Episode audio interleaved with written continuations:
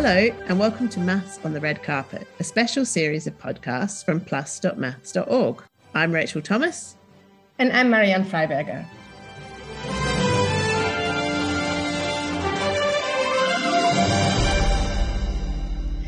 This podcast is coming to you from Helsinki, Finland, where the International Congress of Mathematicians is just about to start. Um, now, the ICM is takes place every four years. It's the biggest maths conference of them all, attracting people from all over the world and across all subjects. And another reason it's very famous, it's because it's here that some of the most important prizes in mathematics are awarded each time. So the thousands of mathematicians usually gather from around the world, as Marianne said, um, because of these famous and prestigious prizes, and probably the most famous of these is the Fields Medals. Now, these have got slightly unusual rules in that they're only awarded to, to people who are up to the age of 40, and they recognize work that they've done, but also it's to recognize future promise. And up to four Fields Medals are awarded at each ICM, and it's really exciting when they're announced. Yes, so they are kind of the famous prizes, but there's also some other prizes awarded at the ICM each time, which are equally prestigious. So we have the Chern Medal, which is a sort of lifetime achievement award in mathematics. There is the Gauss Prize, which is awarded for maths that has had impact outside of mathematics. Um, then there is the Abacus Medal, which used to be called the Rolf Nevanlinna Prize, and that's awarded for research that's, that has had impact on computer science. And then there's the Leelavati Prize, which is given to somebody who's done some amazing things to increase public awareness of mathematics. Now, this year's ICM is a little bit different from usual. It was originally scheduled to take place in St. Petersburg in Russia, but with the war in Ukraine, plans had to quickly change. And this year it will be a hybrid conference with the in person event in Helsinki, which we're just about to go to, which is the awarding of the prizes and the prize lectures. And the rest of the schedule of really fascinating talks from across the spectrum of maths is taking place online in the following days. Okay, so Marianne, should we go ahead and name the Fields medalists? Yes, let's go. Okay, going in alphabetical order. Hugo Duminil-Copin of IHES in France and the University of Geneva has won the Fields Medal for solving long standing problems in statistical physics. June Huh of Princeton University has won a Fields Medal for his work on combinatorics and algebraic geometry. James Maynard of Oxford University has won a Fields Medal for his spectacular work in number theory. And Marina Viazovska of EPFL in Switzerland has won a Fields Medal for an amazing breakthrough in the sphere packing theory. And she's only the second woman to win a Fields Medal. And we will hear from her later on in this podcast.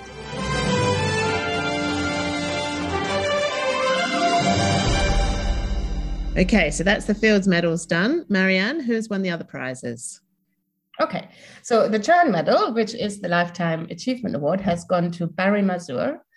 The Gauss Prize has gone to Elliott Lieb. That's the prize given for work that has had impact outside of maths. The Abacus Prize has gone to Mark Braverman. So that's the prize that goes for work that has had impact on computer science. And the Public Engagement Leelavati Prize has gone to Nikolai Andreev.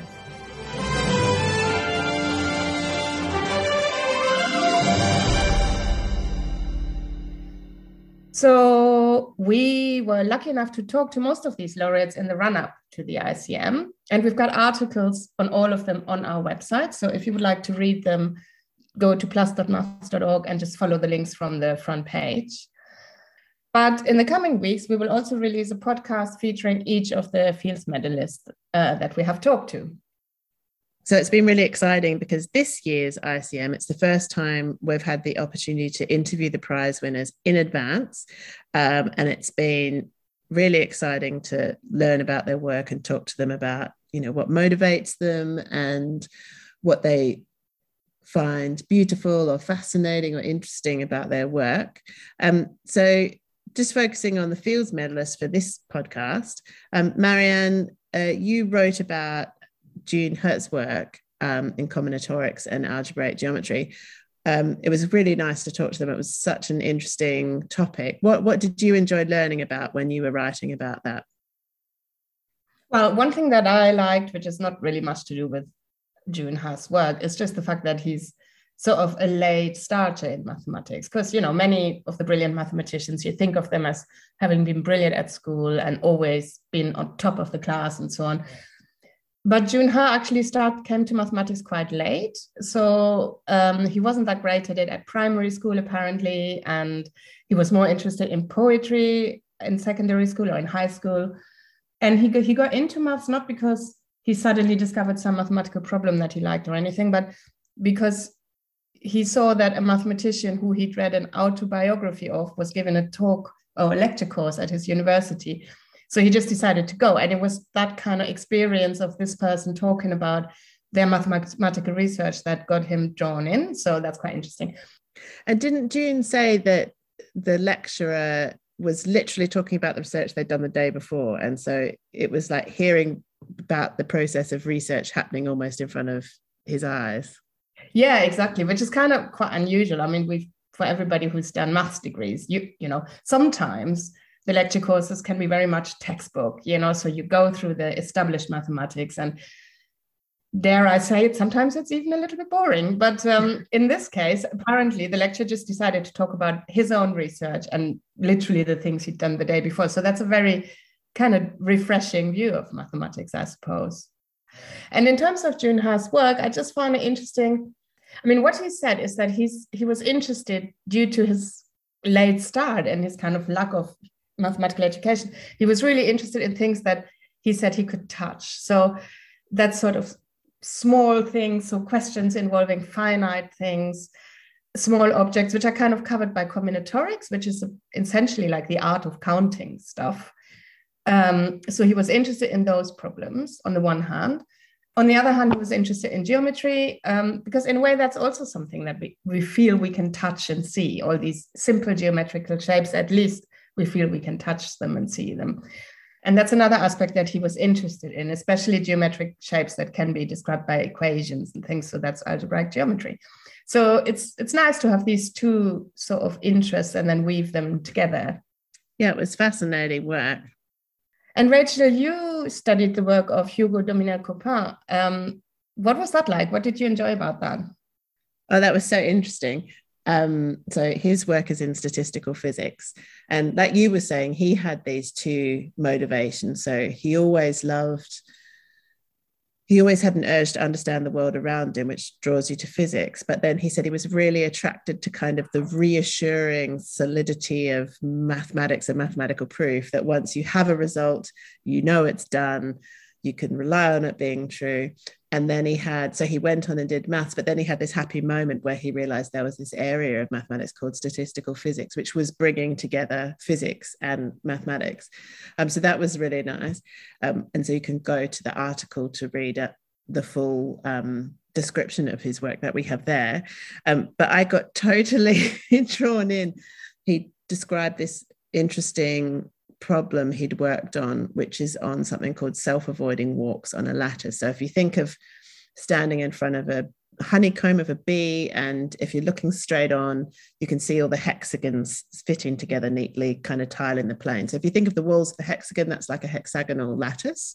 And you can imagine starting at one of the corners and then walking along all the line segments to kind of make a path across that hexagonal lattice. And he was interested in walks that don't intersect with themselves. You never retread any of your paths.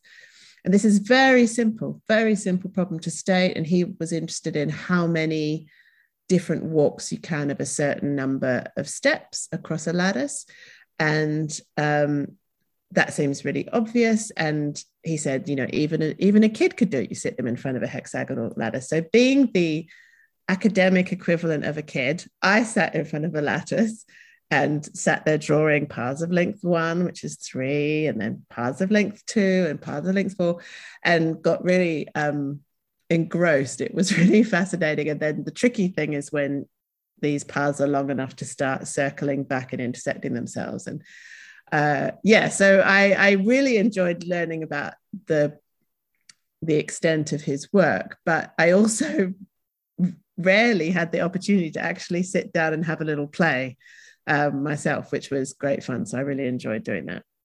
Yeah, so it's nice when you can play around with things yourself. Now, one of the other Fields medalists, James Maynard, he works in an area where playing around is also possible because some of the problems are very easy to state. It's because it's number theory. So tell us a little bit about that. So, yeah, James Maynard's work in number theory, one of the things he's most known for is the advances he's made in something called the twin prime conjecture. And again, really easy problem to state, but this proof has been elusive to mathematicians for centuries, if not thousands of years. So uh, if you think of prime numbers, primes are the numbers that are divisible only by one in themselves. And any number, any whole number, can be written as a product of primes. And this means that prime numbers are thought of as the building blocks of numbers. And so that's why mathematicians are really interested in prime numbers and they're interested in how they're distributed along the number line. There's infinitely many, we've known that for thousands of years, but there's no discernible pattern yet for how they're spread across the number line. And usually, as you go further up the number mm-hmm. line, they get more and more sparse. But there's a conjecture called the twin prime conjecture, which says infinitely often, despite them getting further and further spread apart up the number line, you get pairs of prime numbers that are as close as they can possibly be. And because prime numbers are odd numbers, that's separated by a distance of two. So that's the twin prime conjecture. Twin primes are these pairs separated by just two. What are the first few twin primes then, as an example? So the first few twin primes are three and five. And then you've got five and seven, the twin primes. You've got 11 and 13 are twin primes. And uh, this, that's quite easy to figure out. It's quite easy to figure out the, the twin primes when they're low numbers. But actually, it's incredibly difficult to uh, find twin primes and they take lots of computation power. And they have found enormous pairs of twin primes, but they don't know if they've found all the twin primes up to a certain number. And there's certainly no proof yet that there are infinitely many twin primes. So, what James Maynard's work did was really um, take some, really develop methods that could take that proof forward, and uh, they made remarkable progress. And uh, the conjecture isn't proved yet, but we're a lot closer now than we were before James and his colleagues made these advances in the last 10, 15 years.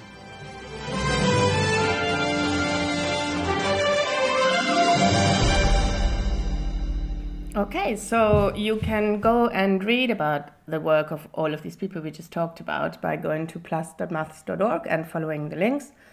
And in the coming weeks, we'll have podcasts with some of them talking about their work as well. So now let's turn to the fourth med- Fields medalist, Marina Viazovska.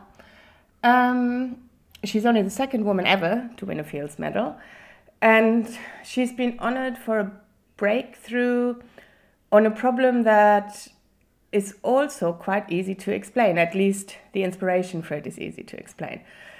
Basically, it concerns the question of imagine you have a whole lot of spheres, so for example, round oranges, which you want to pack into a box, into a very big box, and you want to know the arrangement of oranges that will mean that you can fit as many oranges as possible into the box, right? Because you can't fill all of the space in the box with oranges because they're round, so there'll always be gaps.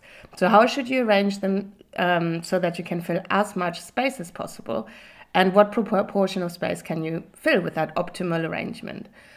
Um, that's sort of the base problem from which Viazovska's work started.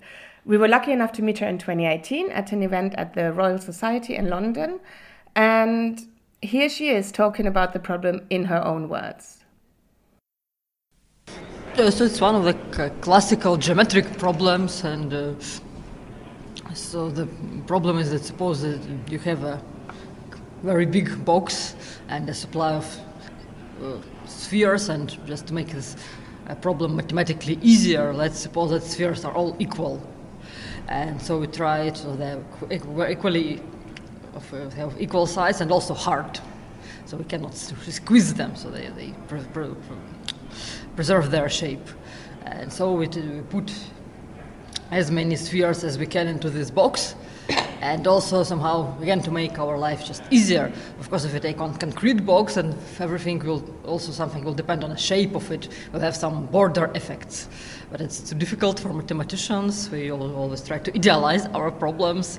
So what we do we just take a very very big box and so the, then somehow it's intuitively clear, uh, but mathematically maybe not. Uh, actually, one needs to work a little bit to see this.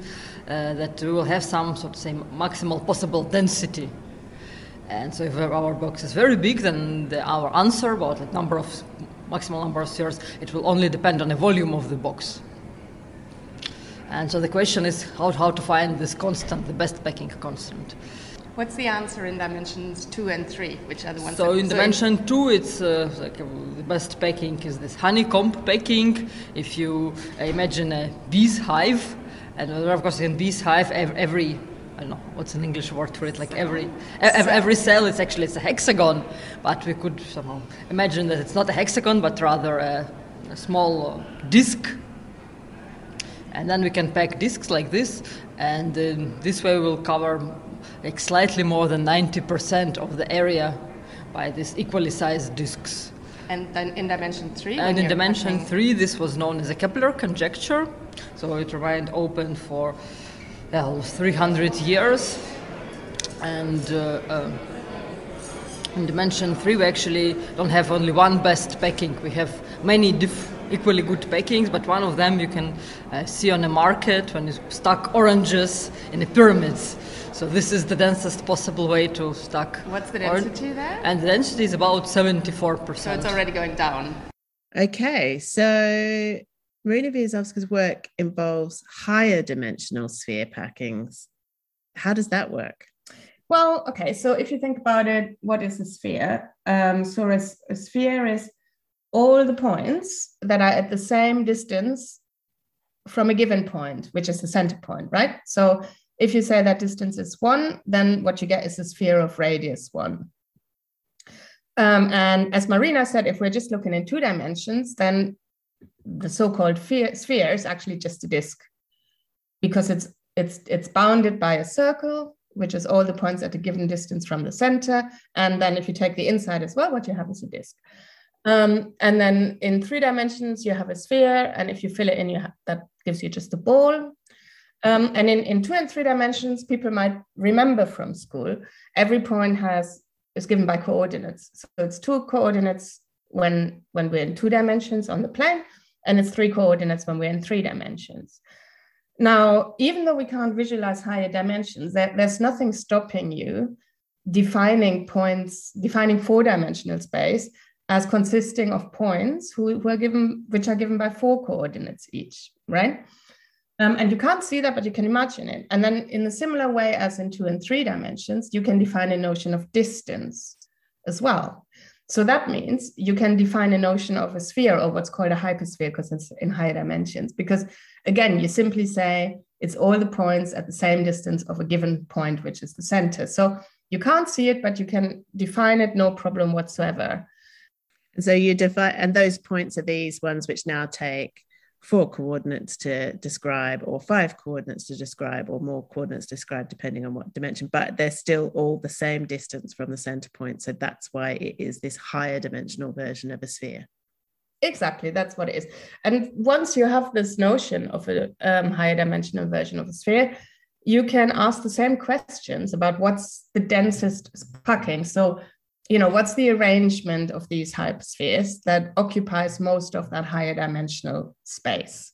Exactly the same question. And this actually has practical real life applications as well, which is quite exciting and perhaps surprising. So, for example, in communications technology, and you can find out more about that by going to plus.maths.org and searching for our article, Communication and Ball Packing. But now back to the maths. So Marina's breakthrough was that she solved the sphere packing problem in dimensions 8 and dimension 24. So we asked her what makes these dimensions special. Uh, so here, like everybody asks this, and I don't know. It's a mystery. Why, why are they so special? Because in these dimensions we have those two uh, extremely great configurations, which we don't find in any other dimensions.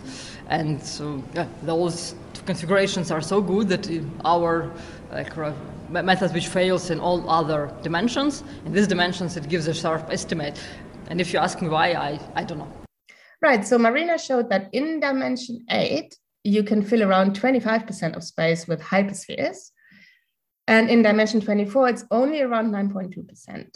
Okay, so that's the first Fields medalist work, Marina Viazovska's work that we've looked at in detail in a podcast. Um, to read about all the other Fields medalists, you can go to plus.maths.org and follow the links. Um, we are literally about to uh, head off to the prize ceremony and hear the Fields medalists and all the other prize winners being announced. But uh, if you'd like to get a sense of what it's like, um, last week we published our podcast from the first day of the Rio de Janeiro ICM in 2018. If you'd like to get a sense of what it feels like uh, in the moment, um, you can go back and have a listen to that episode of, of the podcast. Um, but yeah, I guess we'll we'll be in touch with you again soon with uh, our report live from the ICM in Helsinki, Finland in 2022. See you soon. See you soon. Bye. Bye.